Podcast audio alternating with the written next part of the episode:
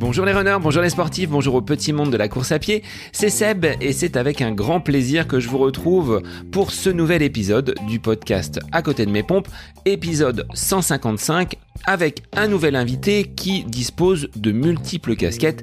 La première, celle d'athlète sportif de haut niveau, à la fois à l'aise sur route, sur piste, mais également en trail. Il est également le cofondateur avec son frère Romain d'une application de coaching sportif, Run Motion Coach, que j'ai moi-même utilisé durant le confinement et qui m'a permis de battre quelques records sur 5 et 10 km. J'accueille donc aujourd'hui Guillaume Adam qui vient de sortir un livre aux éditions Le Duc, ma Bible du running, du trail et du marathon.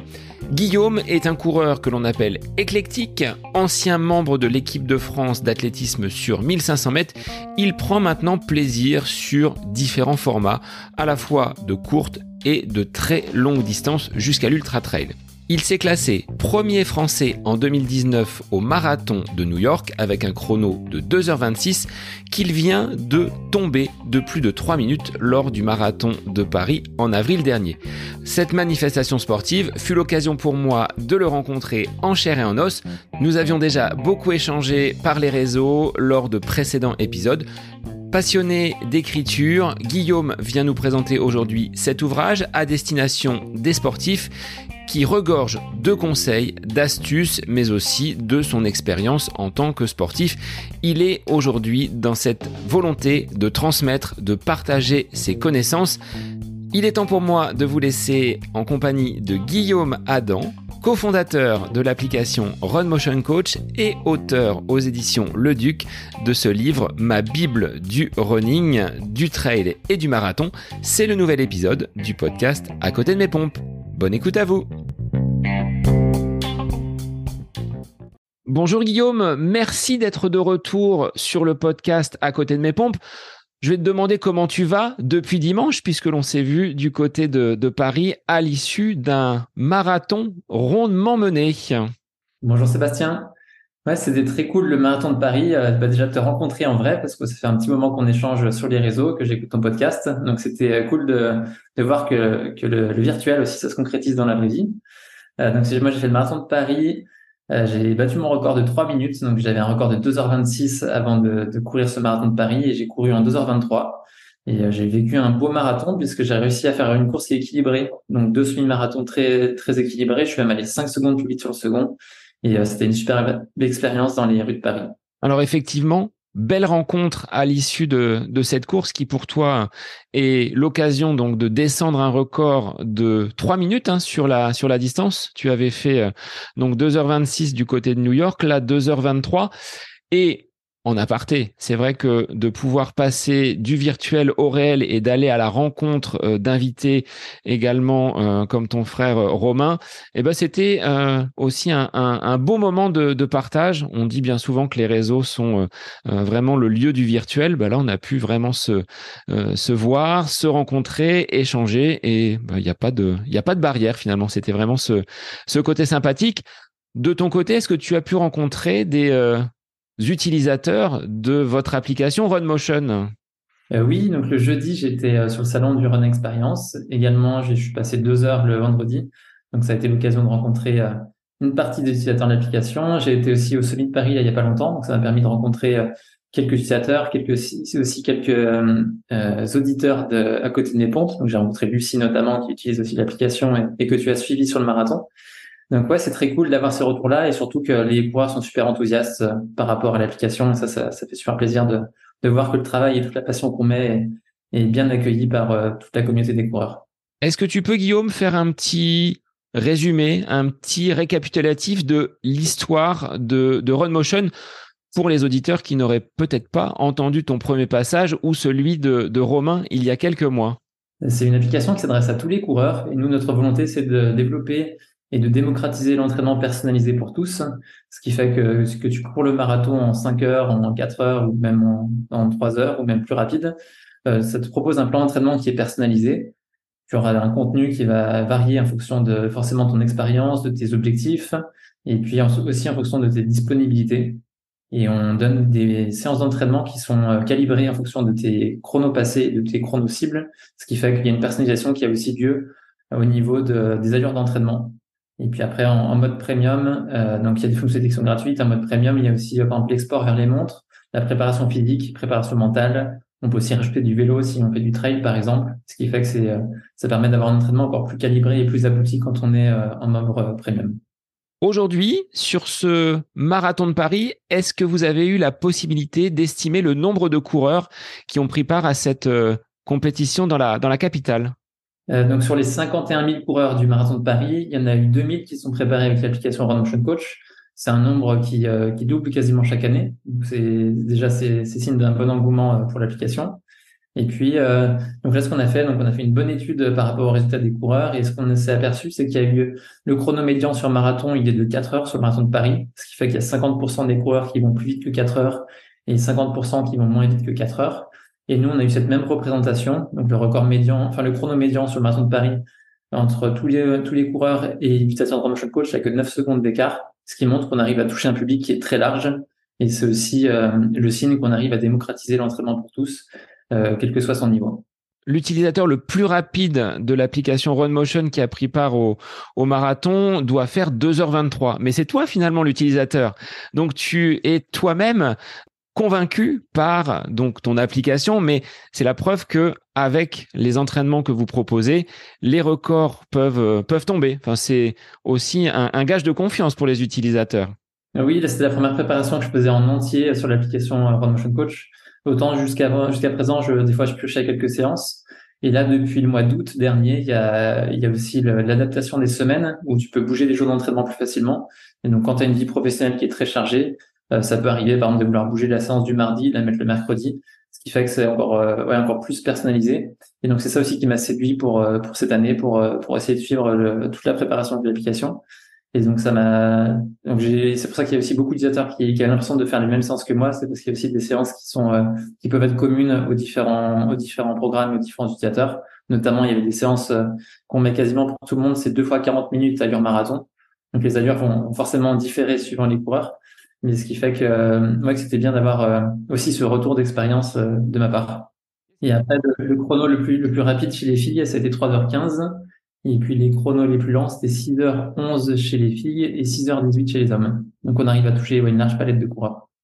Qu'est-ce qu'ils vous disent, ces coureurs que tu as pu rencontrer sur le salon Run Experience ou à l'issue donc de ce marathon dans la zone d'arrivée quels étaient leurs, euh, leurs discours De la satisfaction, de l'émotion, de, de la joie Quels sont leurs retours par rapport à leur utilisation de l'application et aux performances qu'ils ont pu ou qu'elles ont pu réaliser derrière? Bah Dans tous les cas, euh, Coach, c'est un service, c'est un outil qui est utilisé par, euh, par ces personnes. Donc, ça, ça vient participer, on va dire, à la réussite des, des, objectifs.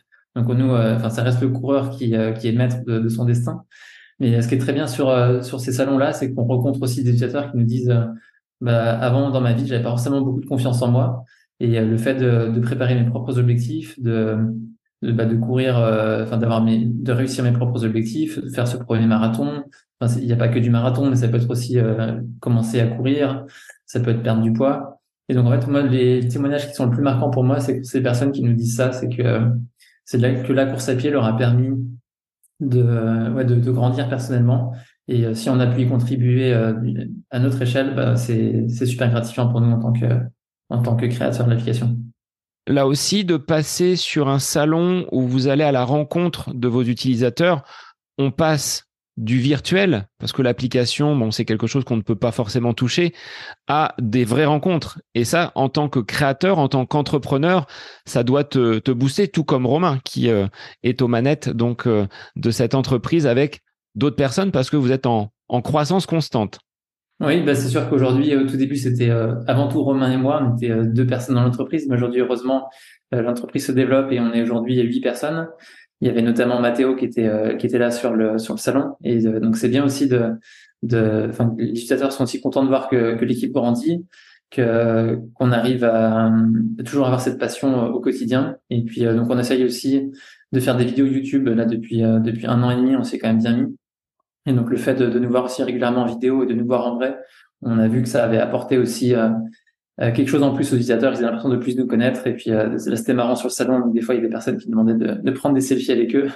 Donc ça, c'est ça, c'est des bons moments aussi. C'est on voit qu'il y a, il y a de l'engouement autour de, de, de Motion Coach et de ce qu'on représente en général.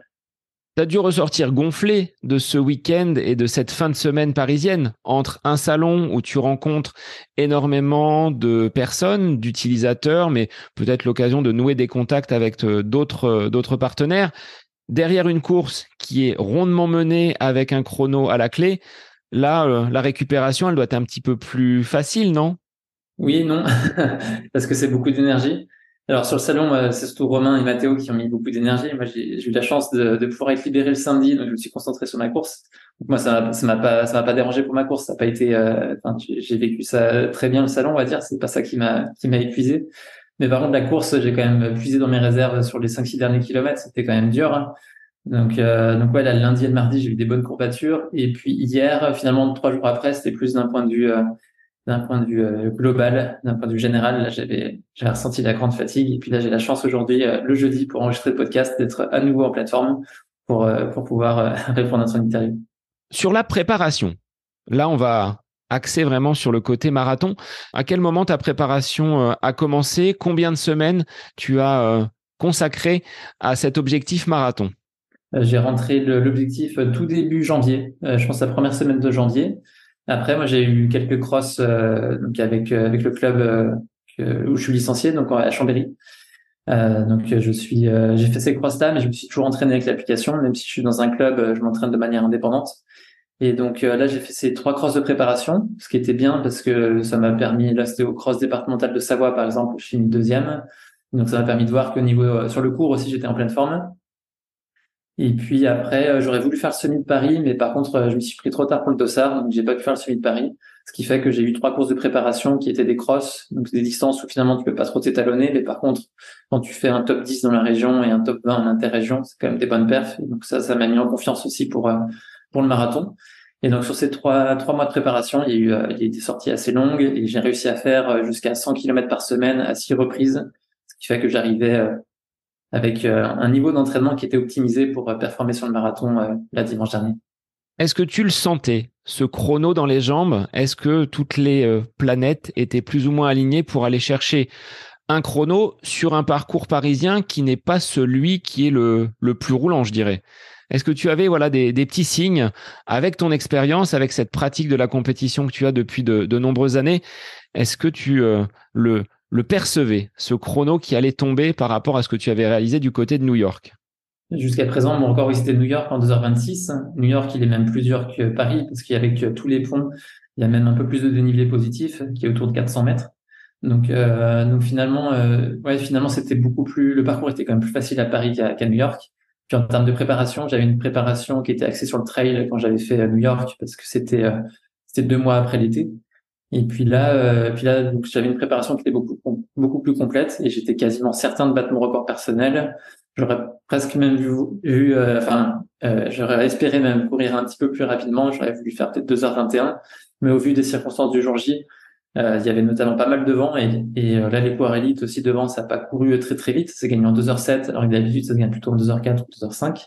Même le premier français est en 2h11, alors que d'habitude le premier français est toujours en moins 2h10.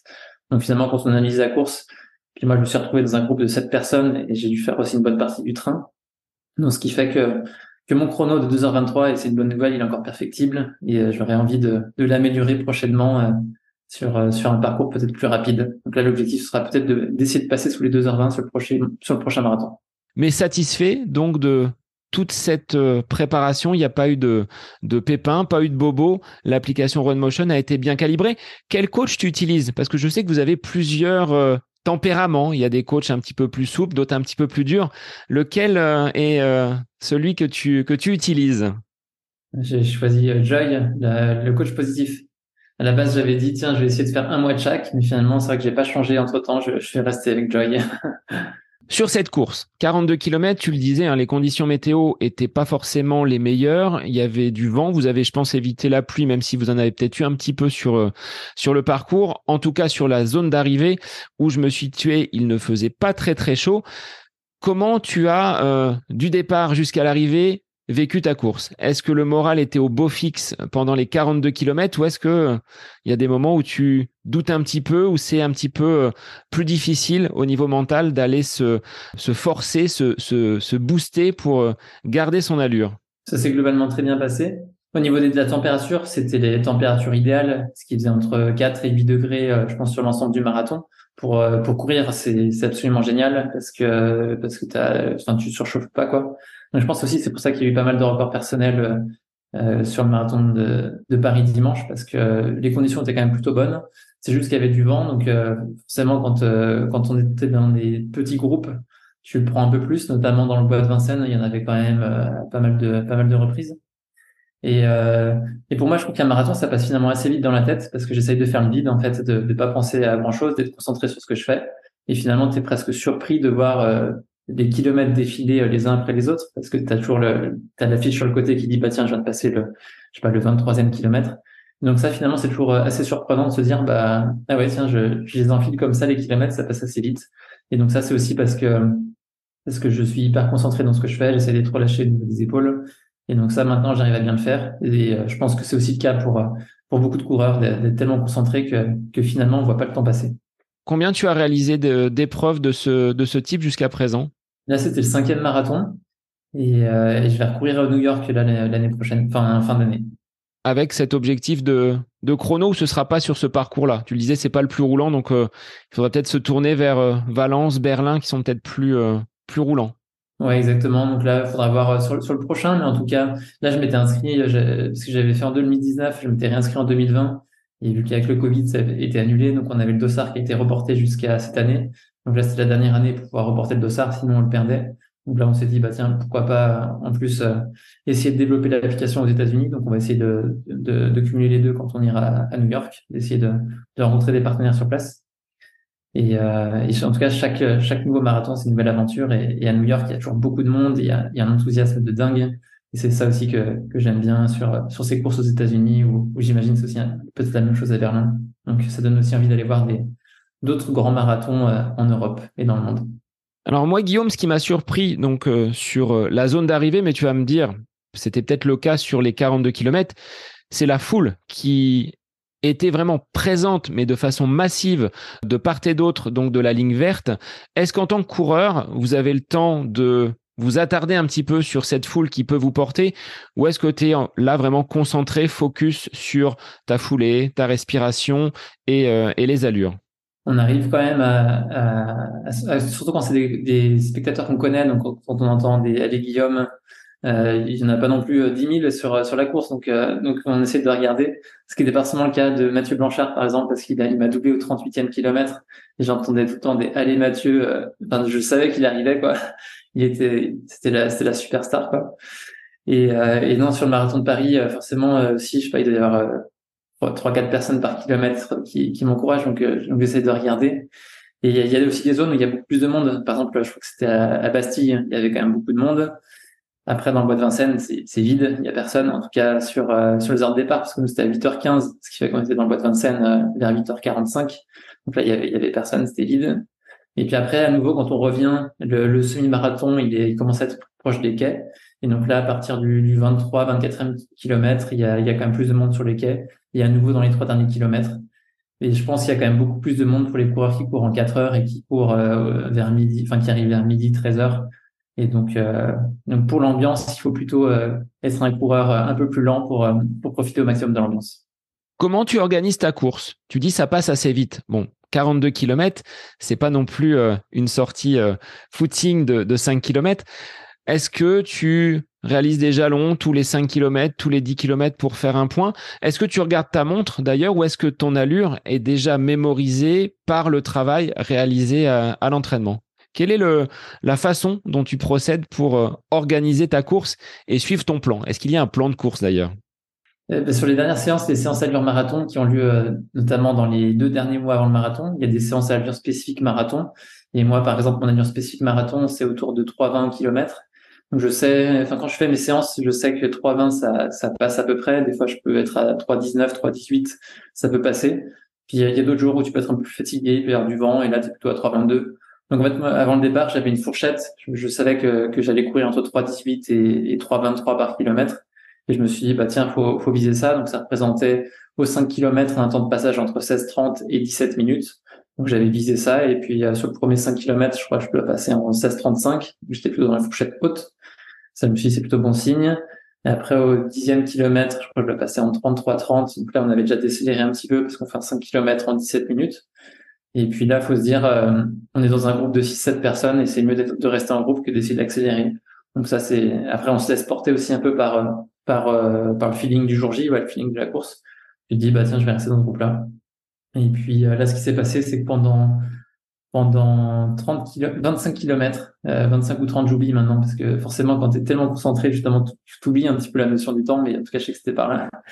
Euh, j'ai accéléré pendant pendant 5-6 km parce qu'il y a un gars qui il y a un gars du groupe. D'ailleurs c'est un gars du groupe qui a quasiment pas mené de, de tout le long je pense sur les 7 on était 6 à bien collaborer mais il y en a un qui, qui est resté bien caché. Et il a mis la course accélération au 25e kilomètre. Et donc euh, là je me suis dit bah tiens il faut enfin je vais essayer de m'accrocher quoi parce que s'il a s'il a pas mené tout le long je vais pas le laisser partir comme ça. Et euh, donc là on a accéléré pendant 5-6 km ce qui a fait que pour moi c'était un peu plus compliqué les à partir du 34e, 35e kilomètre parce que parce que j'avais laissé beaucoup d'énergie juste avant. Et donc là, passé au feeling. En fait, j'ai senti qu'il y avait l'accélération. Je me suis dit, bah allez, euh, là je suis bien, je vais, je vais le tenter quoi. Donc c'est ouais, c'est se baser aussi sur ses propres sensations et puis de se avoir confiance en soi et puis de se dire bah tiens si au contraire là je sens que je suis un peu fatigué c'était le cas à partir du 35e quand il y avait la côte là haut dans le dans le bois de Boulogne je me suis dit bah là la, la côte faut la prendre doucement parce que si si si tu essayes de, de continuer à lutter là pendant pendant un kilomètre ou deux après tu vas prendre le mur de manière magistrale dans les cinq derniers kilomètres. Donc, euh, là, il faut aussi, c'est en ton expérience aussi, quand tu sais que tu as déjà pris le mur, tu vois où est un peu la limite et euh, tu essayes de résister euh, du, mieux, du mieux possible. Alors, Guillaume, tu disais, dans le groupe, il y en a un qui n'a pas collaboré on fonctionne comme en cyclisme, c'est-à-dire que on se relaie avec euh, une échappée qui est, partie et on va à tour de rôle prendre la, tête du groupe et remonter en file indienne à chaque fois pour euh, bah, garder, euh, garder le rythme et peut-être jouer de l'aspiration des, des coureurs qui étaient dans ce groupe, sauf cette personne qui, si elle écoute le podcast, se reconnaîtra n'ayant pas bien collaboré au travail donc des autres coéquipiers. Ouais, c'est pas forcément très bien organisé, mais en tout cas, quand euh, je sais pas moi je passais devant pendant 500 mètres ou un kilomètre euh, bah après tu dis euh, enfin tu ralentis légèrement et puis en fait euh, tout le monde a intérêt à, à, collaborer parce que parce que sinon si, on, si tu fais un kilomètre en 3,30 parce qu'il y a personne qui passe devant bah c'est du temps perdu. Donc souvent ça, ça, se passe quand même plutôt bien. Et moi ce que j'ai pu alors c'est pas quelque chose que j'avais forcément bien identifié avant la course mais il y a eu un gros groupe qui s'est formé en une douze au marathon. Donc nous on passe au semi-marathon pardon donc moi, je passe en une 11-30 au semi-marathon. On était un groupe de 7 personnes, mais derrière, dans le groupe de Mathieu Blanchard, il y avait un groupe de 25 euh, athlètes à peu près. Et là, il y avait des lièvres qui étaient qui étaient mis en place par euh, justement par Mathieu, je pense, et puis par d'autres coureurs pour, pour essayer de courir sous de 24. Et donc là, quand tu es dans un groupe de 25 personnes, et eh ben ouais, es comme dans un peloton, donc tu, vas dépenser un petit peu moins d'énergie. C'est c'est pas forcément beaucoup, mais tu vas peut-être dépenser 1 ou 2% d'énergie en moins. Et ça, à la fin du marathon, c'est ce qui peut faire la différence. Et c'est sûrement aussi ce qui a fait que, Mathieu Blanchard a fait un, super dernier semi-marathon, parce qu'il fait son dernier semi-marathon en 1h10 après avoir passé au semi-marathon en 1h12. Donc, vous voyez, cette notion aussi de, groupe. Et, euh, et ça, bah, plus, tu cours de marathon, bah, plus tu vas l'avoir. Puis des fois, il y a des marathons où bah, tu vas quasiment courir tout le long tout seul. C'était le cas, par exemple, de Romain, mon frère qui a couru le marathon de Barcelone. Il disait qu'il a dû courir quasiment seul un peu tout le long parce qu'il n'y avait pas forcément de personne qui était plus dans son rythme. La seule, ça doit être un petit peu plus difficile. Il faut aller euh, chercher les, ressorts au niveau du mental pour euh, garder justement cette, motivation. Là, concrètement, en 2h23, les monuments parisiens dont vante, entre guillemets, l'organisateur, pas le temps de s'attarder, pas le temps de s'arrêter. Ouais, euh, j'ai bien regardé l'obélisque, enfin non, c'est pas l'obélisque, mais à Bastille, parce que là, c'est un monument qui est, majestueux. Et donc là, ça, je l'ai bien regardé, j'ai essayé de bien profiter. Après, j'ai jeté un petit coup d'œil sur la, sur la Tour Eiffel, mais c'est vrai que bah, Notre-Dame, je sais que je l'avais, je l'avais vu en 2019, c'était la veille de, de l'incendie de Notre-Dame, donc ça, ça m'avait marqué. Euh, mais là, cette année, j'avoue que j'ai pas regardé Notre-Dame, euh, donc elle, est toujours présente, mais, mais je j'ai pas pu, enfin, je peux, je peux pas la tester.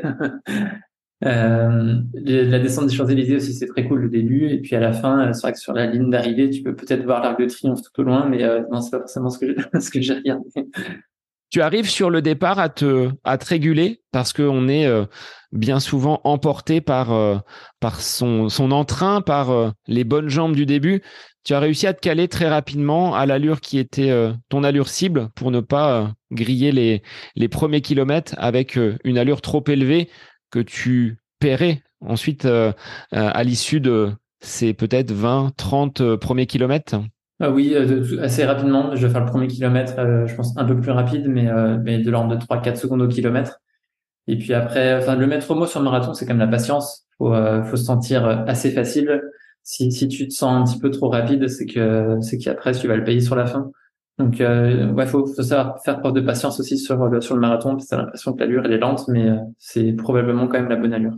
Quelle a été, Guillaume, ta stratégie de ravitaillement? Tu avais tout sur toi? Enfin, tu avais des, gels, des, euh, des produits qui ont pu te permettre de gagner en énergie au fil des, au fil des kilomètres et des heures de, course?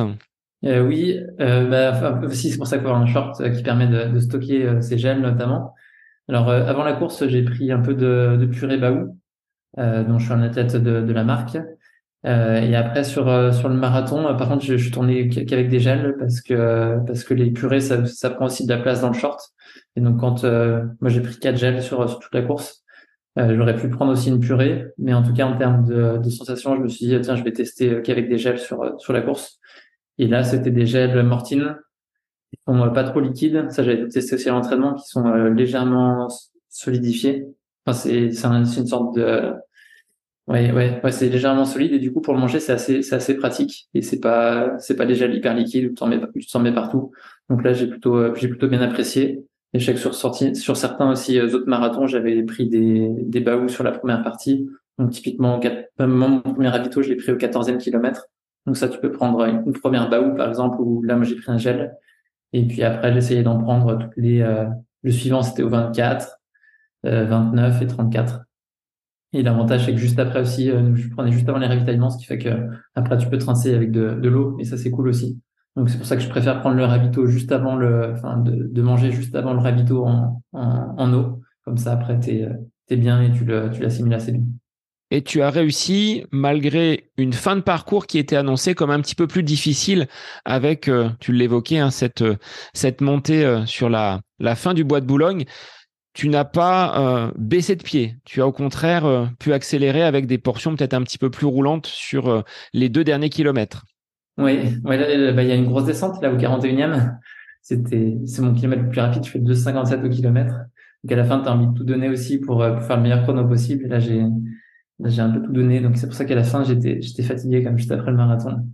Mais oui, en tout cas, c'est, la dernière partie est quand même assez difficile. En plus, euh, notamment, je crois pour les coureurs euh, où il y avait du il y avait du monde, c'est que euh, la route aussi se rétrécit sur la fin. Donc, bah, il y a peut-être aussi un peu des embouteillages suivant le, le, chrono. Enfin, moi, c'était pas mon cas, mais en tout cas, c'est aussi une des problématiques qu'il peut y avoir pour l'ensemble des coureurs. Et puis, par contre, ce qui était cool, autant les autres années, je crois que quand tu arrivais sur la fin, il y avait pas trop trop de monde, enfin vraiment juste dans le secteur de l'arrivée. Là, au moins, il y avait une, il y avait une bonne ambiance. Et puis, ça permettait de d'avoir un marathon encore un peu plus festif avec cette arrivée-là. Et, et je crois qu'il y avait notamment des pavés, mais c'est vrai que j'ai même pas fait spécialement attention. On m'a dit qu'il y en avait après la course, mais à, la fin du marathon, tu essaies de faire le vide et tu, tu vois pas forcément ce qui se passe autour de toi. En termes de chaussures, quels ont été ces souliers qui t'ont porté jusqu'à cette, cette ligne d'arrivée? Est-ce qu'il y avait de, de l'innovation, du carbone euh, au niveau des pieds? Oui, oui, parce que enfin, quand, quand tu as déjà porté du carbone, tu, tu vois forcément que, que ça apporte un gain. Notamment, alors après, euh, il y a toujours un peu le débat suivant les allures de course. Euh, en tout cas, je pense, je pense que ça apporte un gain euh, en dessus de 15 km heure. Après, en dessous, c'est pas forcément, enfin, si, je pense que ça apporte quand même un gain, mais il faut voir aussi si c'est assez confortable ou c'est quelque chose d'assez personnel. Mais quand tu regardes des coureurs en, en moins de 3 heures au marathon, il y a l'immense majorité, peut-être 95% des personnes qui ont ces chaussures carbone parce que ça permet de réduire aussi, enfin moi en tout cas je, le vois sur le marathon, c'est que ça permet de réduire aussi un petit peu la, la fatigue musculaire, donc tu finis souvent mieux ton marathon.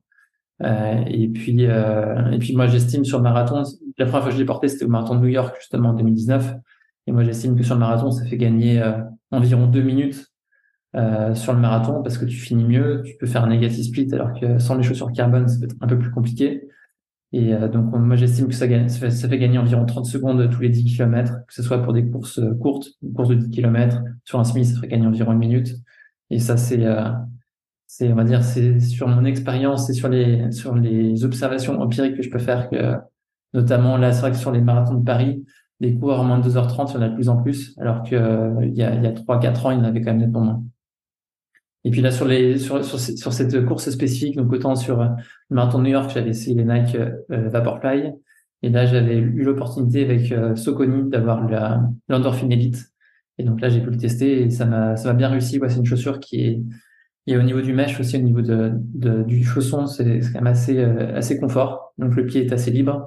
C'est ça que j'ai bien aimé sur, sur, cette, euh, sur cette chaussure et ça permet d'avoir aussi un, un, gain de performance puisqu'il y a l'effet carbone qui, qui se fait ressentir. Tu termines à quelle place sur ces 51 100 coureurs? 40e. Donc un très joli classement. Tu t'attendais à être aussi bien placé ou c'était euh, quand même euh, une surprise supplémentaire avec le, le chrono, donc euh, amélioré de 3 minutes par rapport à New York? Non, c'était oui, c'est souvent comme ça. En fait, c'est souvent quand tu fais quand tu fais ce chrono-là, c'est souvent autour de 40e place, donc c'était pas une grande surprise.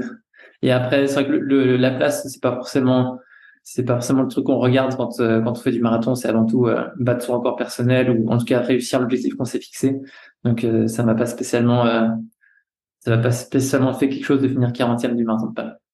Pour revenir à Mathieu Blanchard qui t'a dépassé, tu le disais, au 38e kilomètre, est-ce que tu as été surpris de sa, de sa fin de course et que quelqu'un qui est identifié avec l'étiquette de, trailer puisse performer avec une telle moyenne sur euh, ce marathon euh, Je pense qu'il s'est surpris lui-même sur le chrono parce qu'il était parti plutôt sur 2,24.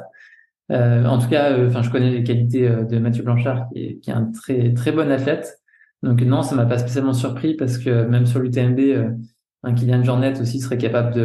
Alors je pense pas qu'il. Enfin, je sais pas. Après, il y aura il y aura débat, mais autant parmi les trailers, il y a il y a en tout cas on peut parler des, des, des marathoniens euh, effectifs. Donc il y a il y a Jim Wamsley qui finit régulièrement dans les top 5 des, plus grands ultra trail, qui a déjà couru 2h13 au marathon. Donc lui, c'est le marathonien et ultra trailer le plus rapide. Euh, donc ça m'a pas forcément euh, étonné qu'il y, ait des, y ait des trailers qui soient qui soient devant comme ça à ce niveau-là. Et euh, et pour Mathieu, ouais, quand il m'a doublé euh, au kilomètre 37-38, euh, il était super costaud sur les appuis. Et finalement, cette force musculaire qu'on a dans le trail, bah, c'est d'autant plus important à la fin d'un marathon. Donc c'est pas étonnant que les, les trailers finissent souvent très bien sur sur ce type de distance. C'est ce que tu pratiques également L'été, plutôt trail, et sur la période hivernale, il y a les crosses et il y a les courses type semi-marathon ou marathon. Ça fait partie de ces trois volets, je dirais, que l'on peut avoir dans la, dans la pratique du running. Le côté nature avec le trail, le cross où là on est vraiment euh, à la bataille, au combat, sans se préoccuper du chrono, mais là c'est euh, la place qui va compter, et le bitume pour euh, avoir un petit peu de, de vitesse et travailler sur la, sur la longueur. Ouais, c'est ce qui est bien avec la course à pied, c'est que ça permet de varier les plaisirs. Il y a même aussi le quatrième composant qui peut arriver, c'est la piste, si, si on a envie de... c'est ce que j'ai commencé quand j'étais plus jeune. D'ailleurs, j'ai peut-être envie de refaire une petite excursion sur, euh, sur 5000 mètres euh, là pendant l'été, donc je vais, voir si, si, si, je me lance là-dessus. Et ce qui est bien, c'est que justement, ça permet de varier les distances. autant sur le marathon, on va viser le chrono, donc on va avoir une préparation qui va être hyper calibrée. Autant l'été sur le trail, on peut aussi peut-être plus viser moi, j'essaye, j'ai tout moins cet aspect performance sur trail, même si j'essaye de, de, faire des bonnes performances. Ça permet d'avoir, euh, de passer du temps en montagne. Moi qui habite en Savoie, c'est euh, à Chambéry. Même si c'est, euh, c'est, dans la plaine, c'est à 250 mètres d'altitude. On peut facilement aller dans les montagnes. C'est aussi l'occasion de, de faire des beaux week-ends, de, de, de faire des belles sorties. Donc, aujourd'hui, je m'épanouis pleinement en faisant ça. Alors que je pourrais peut-être être un peu plus performant sur le marathon. Je pourrais peut-être faire une minute de moins si, si je faisais que de la route toute l'année. Mais par contre, euh, gagner une minute euh, et, euh, et, entre guillemets ne pas avoir cette passion du trail, pour moi, c'est forcément quelque chose que, que je recherche parce que là maintenant je fais du trail pour me faire plaisir, c'est pas forcément pour faire de haut niveau. Et donc, donc je préfère avoir cette pratique qui est plus diverse que, que faire uniquement une des pratiques que, que de faire que de la route ou du trail. En tout cas aujourd'hui c'est ce que j'aime d'avoir cette variété. Après une telle compétition, cet objectif qui depuis le mois de janvier a occupé tes semaines, en plus de ton activité euh, d'entrepreneur hein, aux manettes de, Run Motion Coach, combien de temps tu te laisses pour euh, récupérer et repartir de l'avant sur de nouveaux objectifs? Donc là, j'ai parcouru depuis dimanche. Je pense que j'aurais envie de recourir, et c'est souvent une des questions qu'on pose, c'est quand est-ce qu'il faut reprendre après un marathon? Donc je pense que déjà c'est c'est dans la tête. Si on a si on a envie de, de recourir, c'est que c'est probablement c'est à dire qu'on a probablement récupéré physiquement. Mais dans tous les cas, il faut reprendre par des petits footings, il faut reprendre aussi par du vélo peut-être. Moi c'est ce que j'ai fait hier parce que je viens je viens au travail à vélo. J'ai j'ai 22 km aller-retour chaque jour. Et donc euh, là hier j'ai repris le vélo, donc j'ai commencé à, reprendre tout doucement l'activité sportive. Euh, la course à pied, je vais reprendre. Euh, je pense que j'aurai envie ce week-end. Euh, là, là aujourd'hui, j'ai pas du tout envie, mais c'est parce qu'il y a encore quelques petites courbatures. Et après, pour se reprocher sur des objectifs, euh, là, j'ai, je me suis déjà inscrit, donc ça, ça permet aussi de, de, de, se reprocher tout de suite après. Je me suis déjà inscrit sur la MCC, qui est les 40 km de l'UTMB. Ça, va arriver fin août. Ça va être le gros objectif trail de l'été. Et puis après, avant, je sais qu'il y a, il y a le Tour du lac d'Aiguebelette, qui est un qui est une course euh, autour de, autour de Chambéry. C'est un autour d'un lac, c'est 17 km. Donc en plus, ce qui est bien ici, c'est que c'est par une distance euh, très très classique, donc ça permet de, de, de, faire une première course euh, de reprise qui est dans deux mois. Ça va me permettre de remettre un peu de un peu de vitesse sur sur l'entraînement. Et puis, puis je vais voir si, si, si, si, je me chauffe à faire de, de, la piste là au mois de juin. Je vais, ce sera, ce sera plutôt les, les envies qui vont guider ma pratique là sur les prochaines semaines avant d'avoir ce, ce, gros objectif de, de la MCC. Et puis de, ensuite, il y aura aussi le marathon de New York. Donc, euh, ça va faire beaucoup de choses. Mais en tout cas, il y aura beaucoup de trails cet été et puis, euh, puis basculer progressivement après sur la route euh, à l'automne. Et puis entre-temps, il y aura aussi bah, la promotion d'un ouvrage que tu viens de sortir aux éditions Le Duc, ma Bible du running, du trail et du marathon. Alors comment tu en es venu, Guillaume, à vouloir sortir une Bible du running? Ils t'ont contacté, tu avais déjà peut-être ce projet euh, en toi. Explique-nous, ainsi qu'aux auditeurs, comment tu as euh, cheminé pour euh, bah, vouloir sortir un ouvrage. Moi, à la base, j'aime bien écrire. J'écris beaucoup d'articles de blog. C'est une passion qui a commencé il y a pas mal de temps avec mon frère Romain, parce qu'on avait créé, un blog, puis un site sur l'histoire de l'athlétisme. Donc, ça permettait déjà de, s'échauffer, enfin de s'entraîner pour la partie écriture. Et puis là, sur, le blog de Run Motion Coach, on a plus de 350 articles sur euh, différents conseils, sur euh, différents sujets. Donc j'avais déjà cette, euh, cette première expérience. Et puis les éditions Le Duc donc m'ont contacté il y a un petit peu plus d'un an. C'est une édition, c'est une maison d'édition qui est française, qui est à peu près dans le top 30 des, des maisons d'édition. Et donc ils ont toute une collection qui s'appelle Ma Bible de, il va y avoir ma Bible de, des huiles essentielles. Je crois que c'est le best-seller qui a été vendu à un million d'exemplaires. Ensuite, il y a ma Bible de euh, dans beaucoup de dans beaucoup de thématiques, notamment sur la nutrition, sur le bien-être. Et euh, donc ils ont cherché à, à se renforcer sur l'aspect sportif. Et donc ils m'ont contacté pour euh, pour une Bible du running, du trail et du marathon. Euh, donc pour couvrir aussi cet aspect sportif qui était déjà un peu présent dans la maison d'édition, mais ils ont voulu le renforcer. Et donc c'est un projet qui a j'ai signé le contrat il y a un petit peu plus d'un an et donc là, le, livre est sorti il y, a, il y a une dizaine de jours, ce qui fait que c'est un projet qui prend à peu près une année. Euh, je crois que notamment, euh, Seb, tu as déjà écrit des livres, tu, tu vois ce que c'est. C'est un, un long travail de bah, écrire déjà la première ébauche qui va durer, euh, ça dure à peu près 5-6 mois.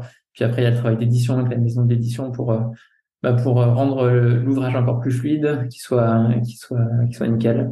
Il y a aussi une partie illustration qui est réalisée à la fin. Et ce qui fait que ça permet d'avoir un, un, livre qui est abouti et qui a été, euh, qui a été validé par, euh, par, des, par des professionnels de, de l'écriture.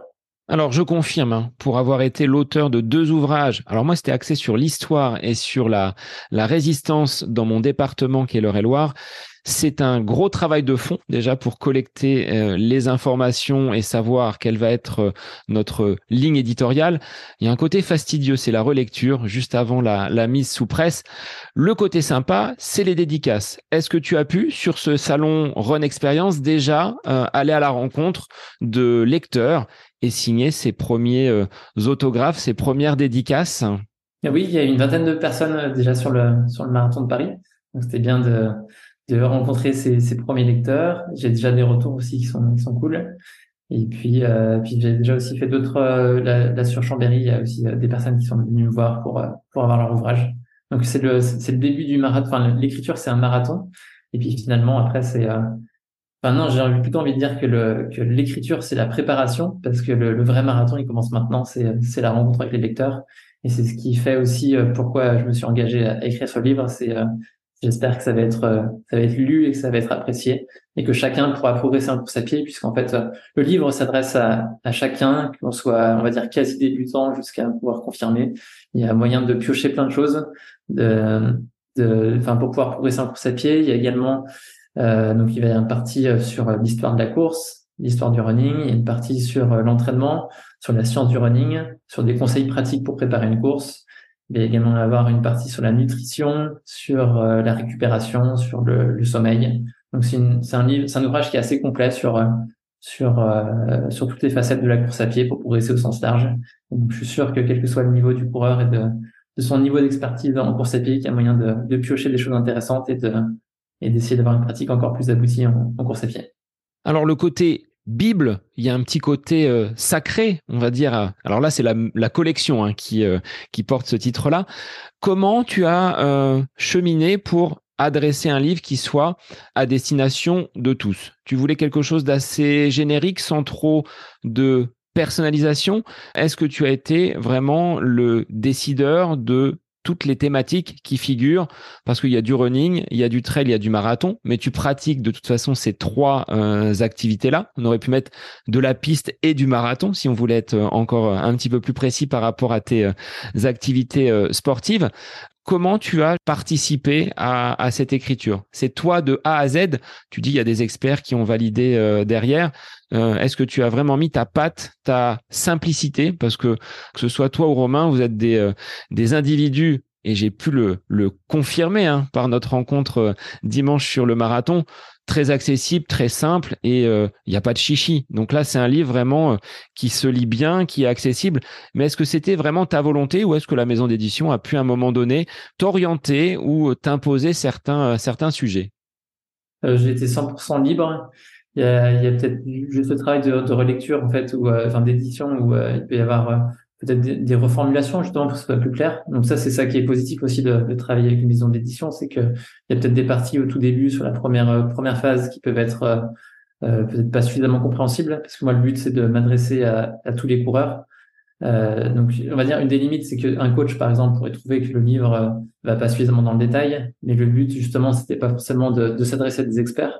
Donc déjà le plus important c'est de savoir à qui on écrit et moi, ça tombe bien parce que cette, euh, cette mission de, de démocratiser l'entraînement euh, personnalisé pour tous, c'est quelque chose que j'ai dans la peau depuis euh, déjà au moins cinq ans.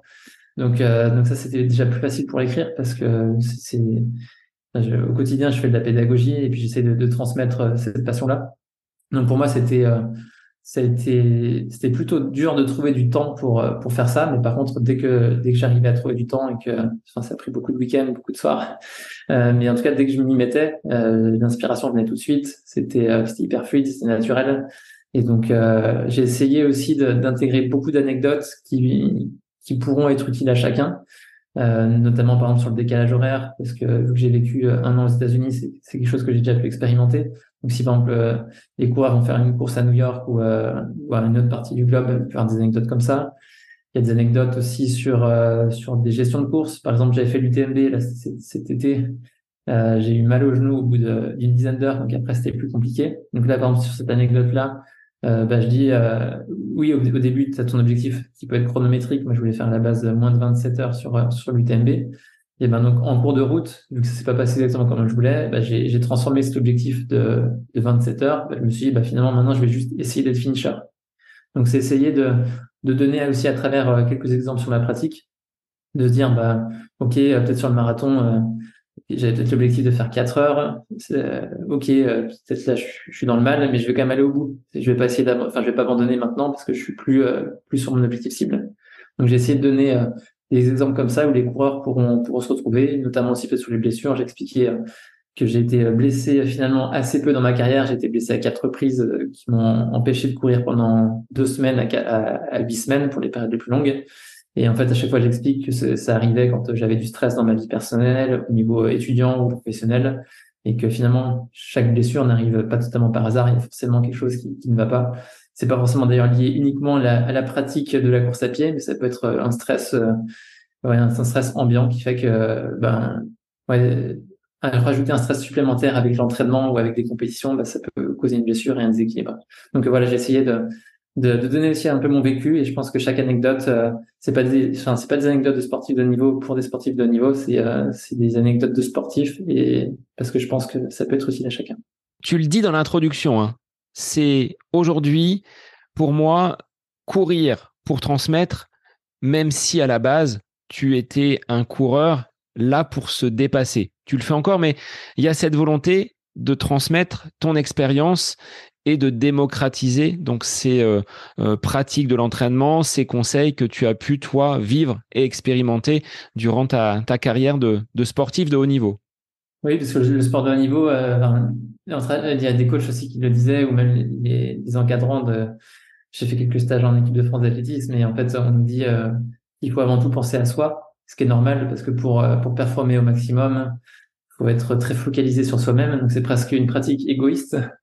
Euh, faut penser, faut penser à soi en fait tout le temps. Et, euh, et moi, pas, c'est pas forcément quelque chose que que, j'appréciais particulièrement de faire ça. Donc j'étais peut-être un petit peu plus ouvert, quoique j'étais peut-être aussi un petit peu renfermé sur ma pratique.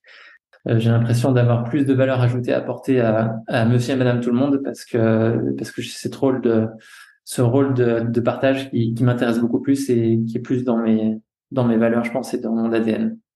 Tu crois donc à ces vertus du livre? On est à une heure du digital où tout se trouve sur Internet. L'objet livre, pour toi, tu, y crois encore? Tu es un utilisateur, un fervent amateur de, papier et, d'écriture vraiment euh, en dehors de, l'ordinateur et des outils numériques? Oui, je pense que c'est euh, complémentaire parce qu'on on va pas forcément consommer de la même manière un livre que, le digital. On est très souvent euh, beaucoup sur les réseaux sociaux, sur internet et justement le livre ça permet aussi de s'extirper un peu de ça. Donc je pense que plus il y a de plus il y a de moyens qui sont qui sont mis à notre disposition pour pour partager ce savoir et partager cette expérience. et puis il y a aussi l'avantage du livre, c'est que c'est qu'on a juste à l'ouvrir et qu'on peut aller piocher là où on veut. C'est peut-être aussi plus simple qu'un moteur de recherche. si on a une question bien précise, Google ou même maintenant les outils du type ChatGPT permettent d'avoir d'avoir beaucoup de, de, réponses. Mais en tout cas, il peut y avoir euh, aussi un aspect, euh, tiens, j'ai envie d'en savoir plus sur la course à pied, ben, j'ouvre ce livre, je peux aller dans, un chapitre en particulier. Et puis, euh, puis je pense que c'est... Ouais, il y a, y a, aussi, aussi le, le, finalement, quand on fait un cadeau à un coureur, notamment pour les fêtes de fin d'année, par exemple, euh, si on sait qu'on a un proche qui participe à, un marathon, bah aussi offrir un, un livre comme celui-ci ou, ou d'autres livres sur la course à pied, c'est aussi montrer son soutien à ses proches. Et donc, c'est aussi ça qui, euh, qui est intéressant avec le livre et, et d'avoir un, objet physique. Là, clairement, comme tu l'as construit, et c'est en ça que je rejoins le côté ma Bible, c'est-à-dire qu'on peut l'avoir à portée de main, limite en livre de chevet, hein, pour euh, une fois qu'on a réalisé sa séance ou qu'on projette justement euh, ces, euh, ces, aventures pédestres, bah, de se plonger dans cette lecture avec des chapitres qu'on peut aller chercher, que ce soit le plan d'entraînement, tu parlais des, des blessures, le ravitaillement, ce que tu as vécu. Alors, en préambule, tu indiques justement l'aventure running avec euh, un petit côté euh, historique. Comment tu as euh, choisi ces, personnages qui sont présentés comme étant des monuments, des figures de la, course à pied? Ce sont tes, idoles, tes modèles, et puis je te laisse les, citer pour que tu expliques justement ce choix de ces grands athlètes qui figurent dans le préambule et l'introduction du livre. J'ai essayé de justement d'avoir ouais, ce, ce, regard historique parce que moi je le trouve super intéressant. Euh, J'aime aussi l'histoire euh, comme toi, Seb. Euh, ce qui est bien, c'est que ça permet d'expliquer aussi beaucoup de choses, euh, parce que même en 2023, on est encore imprégné par, euh, par ces, ces, choix historiques, en, tout cas cette histoire, euh, notamment pour le running, qui est, qui est mine de rien assez passionnante, parce que bon, le premier marathon a été créé en 1896 lors des Jeux Olympiques modernes, à Athènes pour euh, entre Marathon et Athènes pour euh, commémorer l'exploit de, de Philippides. il y a d'ailleurs un petit un petit chapitre sur euh, sur ça sur l'histoire du marathon. Il y a aussi un chapitre sur pourquoi est-ce que la distance est de 42 km 195 pour le marathon. Donc ça remonte aux Jeux Olympiques de Londres en 1908 où où la distance aurait dû être de 26 miles, c'est-à-dire à peu près 41 km 700 il me semble.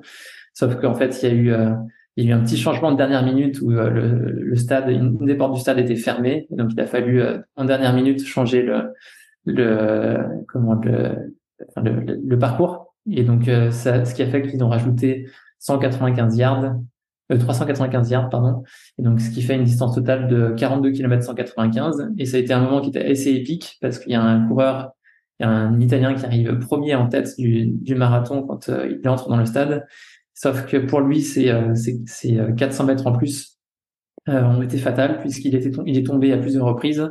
Il a été relevé par des juges, et ce qui fait qu'il a quand même franchi la ligne d'arrivée en tête. Mais par contre, le fait qu'il ait été aidé par ses juges pour, pour remonter et, finir le, marathon, ce qui fait qu'il a été disqualifié après la course.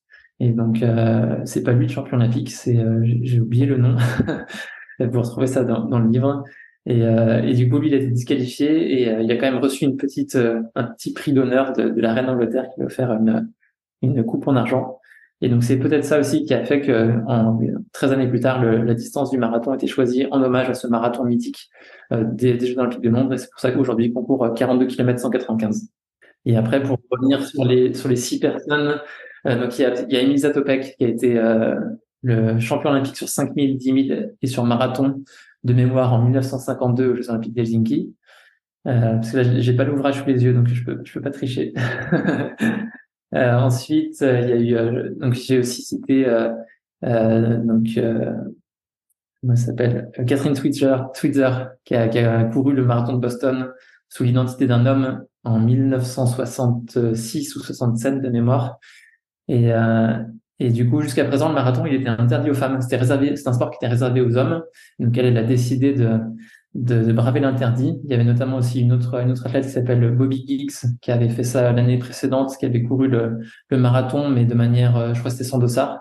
Et donc là, euh, elle, c'est la première femme à avoir couru avec un dossard le marathon de Boston. Et donc, euh, ça a ouvert ensuite la, la voie dans les années 80 à la participation massive des femmes dans les, dans les marathons. Parce qu'avant, c'était réservé aux hommes. Il faut savoir, c'est hyper choquant. Euh, il y avait notamment, il y a pas longtemps, il y avait le 9 mars euh, pour, le, pour la journée des femmes, le 8 mars, pardon. Et donc, euh, le, les marathons, les semi-marathons et les 10 km en France étaient interdits aux femmes jusqu'en 1980 quand même. Et aujourd'hui, euh, donc il a fallu attendre 1980 pour que la Fédération française d'athlétisme autorise la participation des femmes dans des épreuves de masse. Et puis on peut dire que le que le, le running pour tous a commencé à se développer dans les années 80-90 et aujourd'hui, c'est pleinement démocratisé, mais euh, il y a encore 50 ans, c'était un sport hyper confidentiel et c'était même interdit aux femmes. Donc c'est euh, intéressant d'avoir cette euh, cette perspective historique qui aujourd'hui comment ça se traduit? Ben, Là sur le marathon de Paris en 2023, la participation des femmes est encore super faible puisqu'il y a que 26% des femmes. Enfin, il y a, dans les participants du marathon de, de Paris, il y a que 26% de femmes. Et donc aujourd'hui, c'est aussi peut-être un peu l'héritage de, de, ces interdictions et puis de et puis l'évolution dans les mœurs qui est pas encore totalement totalement acquise. Et donc, il y a encore du travail parce qu'aux États-Unis, sur le marathon de New York, il y a 42% des participants qui sont des participantes. Et donc, en France, on a encore beaucoup de retard sur les États-Unis. Et puis, on a aussi euh, la tendance à, à, freiner les personnes qui sont en surpoids. Euh, on va leur dire, euh, le médecin va dire, non, je vous, je vous donne pas de certificat médical. Alors qu'aux États-Unis, il y a, y a aucun frein. Au contraire, tu vois ça comme un accomplissement personnel. Tu vois ça comme quelque chose de positif, ce qui va amener des, changements positifs dans ta vie. Et donc euh, voilà, il y a encore euh, il y a encore beaucoup de freins en France et il y a encore beaucoup de travail à faire. Et donc si euh, si le livre permet aussi de, prendre conscience de ça et puis de d'encourager les femmes à pratiquer encore plus de sport et de se mettre sur des sur des distances du 10 km au marathon, de, se fixer ses propres défis, ne, ne pas se mettre ses propres freins. Et puis bah là, ce sera ce sera un pari de gagner. Et puis j'essaie de, de, de porter aussi cette voix régulièrement sur les réseaux sociaux pour pour participer à, à la démocratisation de, du sport pour tous et de la course à pied pour tous. Bah, c'est vrai qu'on voit parfois des, euh, des commentaires un petit peu euh, cyniques sur des, des performances de d'athlètes qui auraient accompli un, un, marathon en 5, 6 heures, des euh, chronos sur semi-marathon qui soient pas dans les plus rapides, mais ces personnes-là, comme tu l'as dit, ont entrepris un défi personnel. On devrait plutôt les encourager plutôt que de les, de les brimer. Et je pense qu'il y a encore beaucoup de, de pédagogie et d'éducation au sport à réaliser. Et tant en tant qu'enseignant, ça passe aussi par nos établissements scolaires parce que euh, d'encourager les jeunes, peut-être que tu es passé par euh, l'UNSS, par ces euh, cross, on va dire, scolaires qui quand on est jeune, on n'a pas forcément envie, on n'est pas forcément bien dans ses, dans ses baskets parce que le, corps évolue, le corps se transforme. On devrait accompagner nos jeunes à aimer justement le sport, à se dépasser, à avoir ce, ce goût de l'effort. Ce que je dis à mes élèves, vous pouvez pas être bon partout. L'essentiel, c'est que vous progressiez et de ne pas forcément vous comparer avec les autres.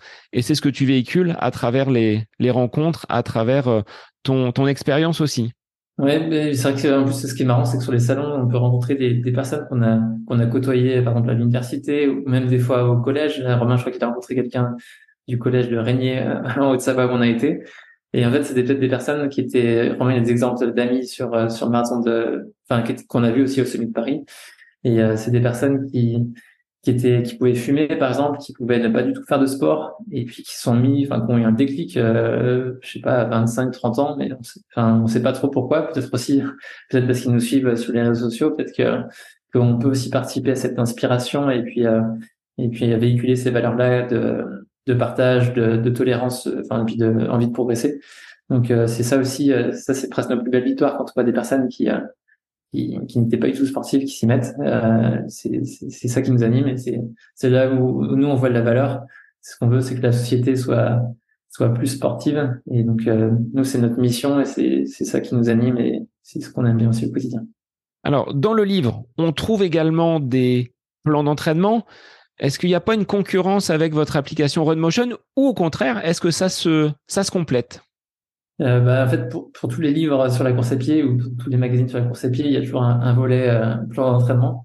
Donc, euh, j'étais un petit peu obligé, ça fait un peu partie des prérequis. Puis en même temps, euh, pour ça peut être aussi un peu vendeur de qu'une partie du, du bouquin soit, soit, sur cette partie-là.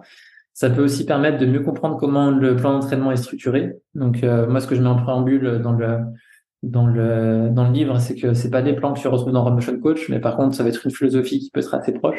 Donc ça peut être aussi l'occasion de, de voir euh, qu'est-ce que tu peux retrouver dans l'application.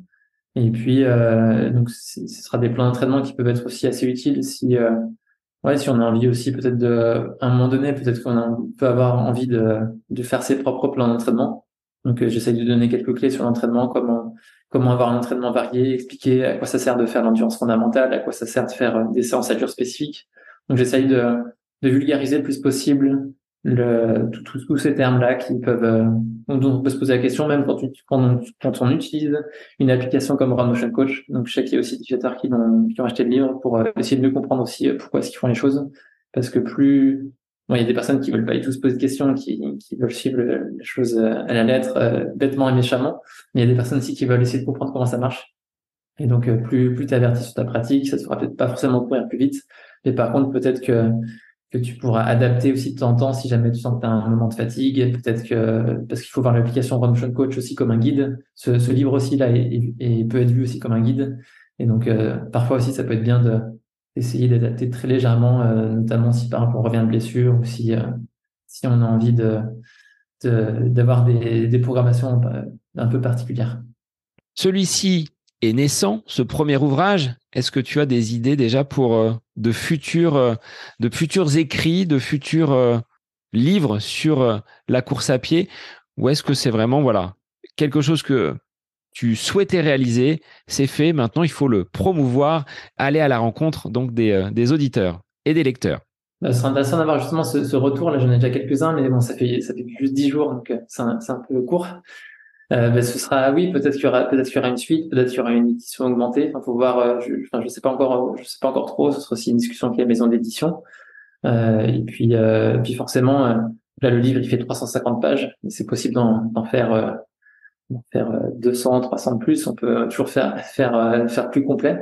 Donc faudra voir faudra voir effectivement est-ce que est-ce que je fais un livre un, un, nouveau livre ou est-ce que j'essaye déjà d'augmenter celui-ci. J'en sais pas plus mais en tout cas, en tout cas, ouais, c'est déjà, c'est déjà effectivement un bon accomplissement d'avoir ressorti ce livre, d'autant plus que, j'ai une vie professionnelle assez chargée. Donc, euh, donc, je suis assez fier de, du résultat final. Et puis, j'espère que, en tout cas, j'ai hâte d'avoir les, les, résultats des, enfin, les retours des utilisateurs. À l'image d'un plan d'entraînement et d'une course, est-ce que tu as plus apprécié l'écriture ou d'avoir l'objet finalisé entre tes mains? Je, je pense l'écriture, ouais, l'écriture c'était cool. Enfin, tout, tout, tout, c'était, c'était une bonne expérience pour tout. Euh, d'ailleurs, faut que là, j'ai pas eu trop le temps parce que le livre est sorti mardi dernier. J'allais voir à la Fnac euh, à Chambéry si euh, s'il y a, mais normalement oui. Tu le remets en avant, hein. s'il est caché un petit peu, tu le remets sur les euh, les présentoirs des meilleures ventes. C'est, c'est ce qu'ont fait mes parents, je crois, à, la culture à Annemasse. ils, ils sont rodés maintenant. Donc ouais, ce sera. Ben, je pense que je vais plus réaliser ce moment-là en fait, parce que jusqu'à présent, ben, j'ai reçu mes ouvrages, j'ai reçu, euh, fait une commande aussi, j'ai dédicacé sur le salon, mais je crois que ce sera au milieu de, tous ces autres livres que j'ai pleinement prendre conscience que de, de l'accomplissement que ça, ça représentait. Au-delà de cet accomplissement, Guillaume, est-ce que du côté de RunMotion, il y aura des évolutions pour des gens qui sont déjà utilisateurs, qui ont peut-être euh, envie de savoir euh, quelles vont être les nouveautés dans les mois à venir, ou pour des personnes qui ne connaissent pas encore RunMotion, qu'est-ce que l'on va pouvoir trouver et qui seront les évolutions pour euh, les, prochains mois? Là, ça fait 5 ans que l'application est sortie et chaque année, on essaie de sortir une nouvelle version majeure.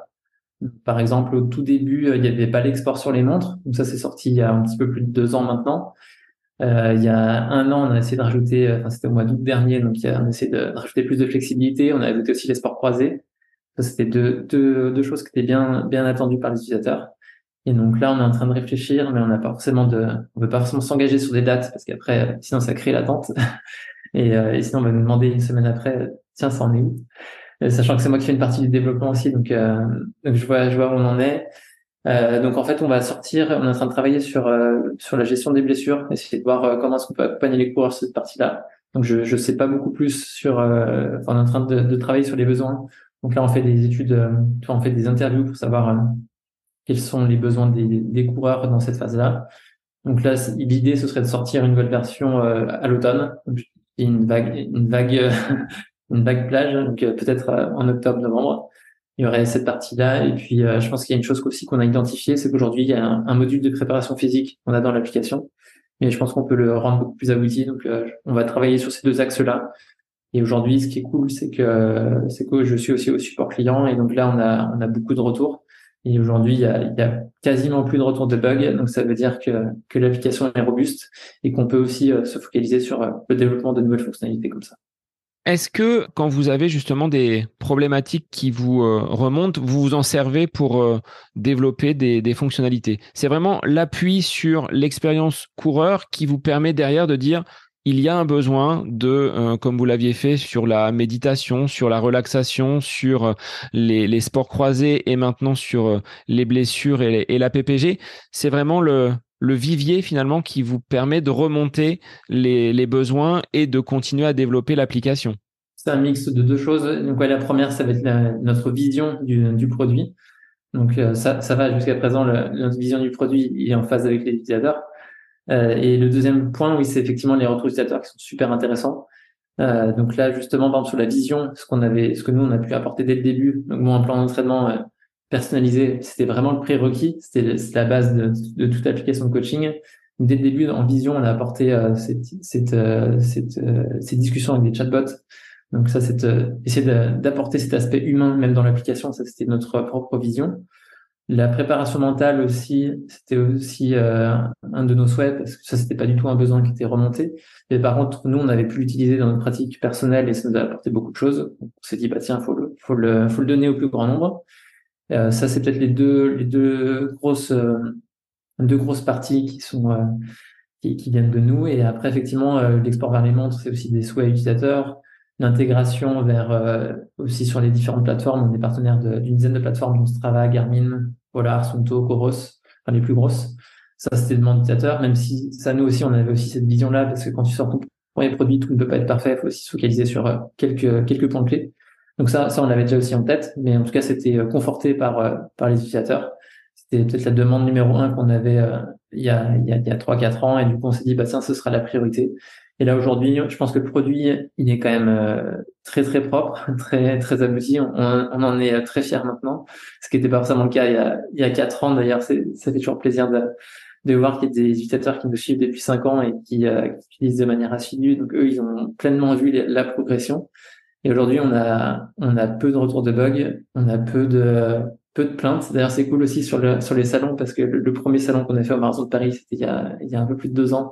là, il pouvait y avoir des retours de bugs. Là, aujourd'hui, c'est, c'est quasiment que des utilisateurs qui sont super enthousiastes, qui nous disent bravo pour ce que vous faites. Ça, c'est, ça, c'est super gratifiant aussi et ça, ça nous booste encore plus.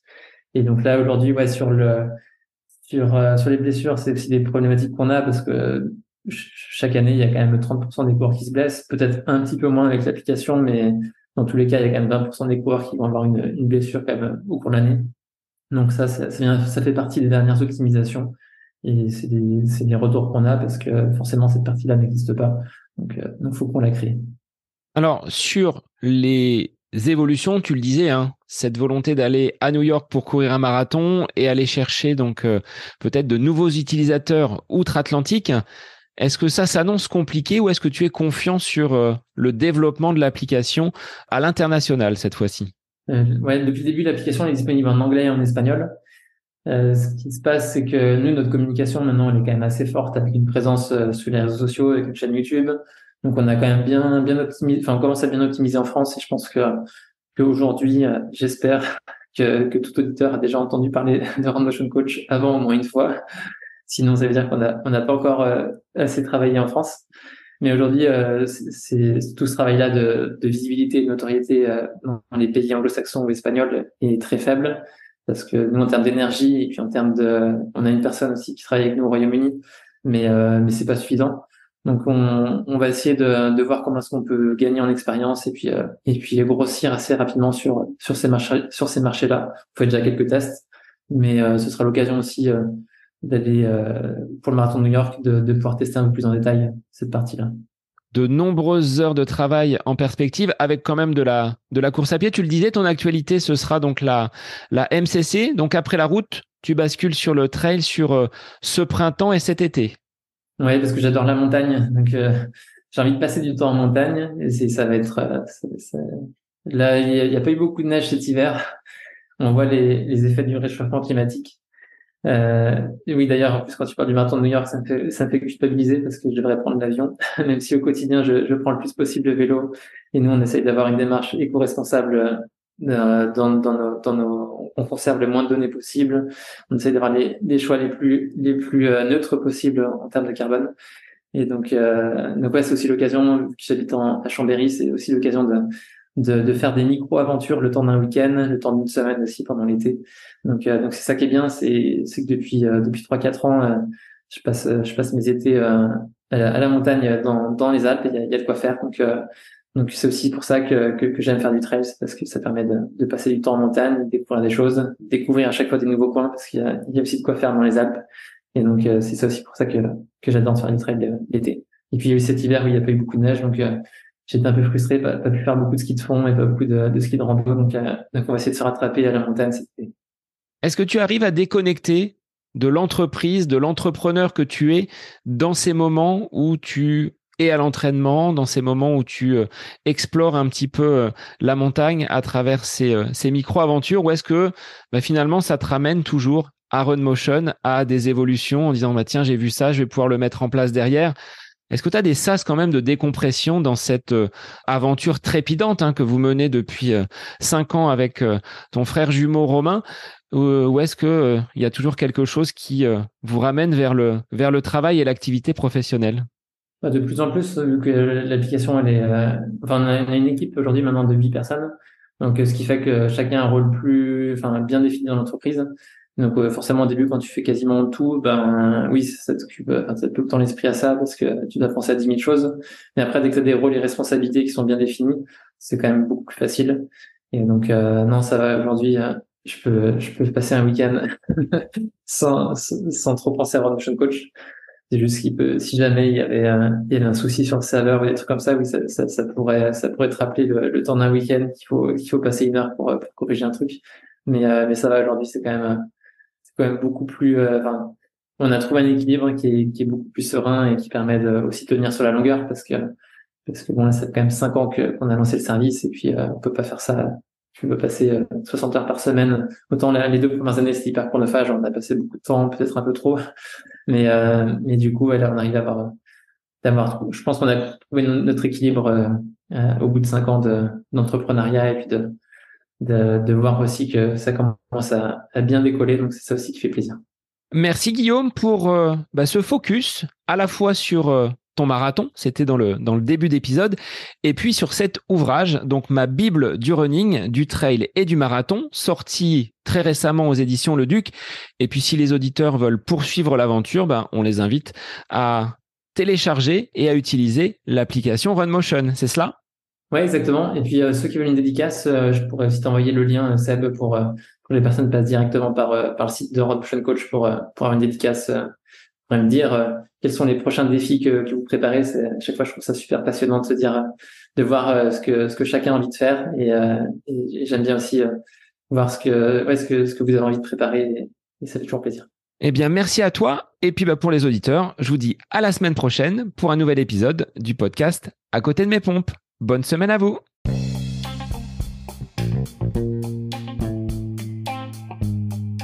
J'espère que cet épisode avec invité vous aura plu. Je vous remercie infiniment de votre écoute.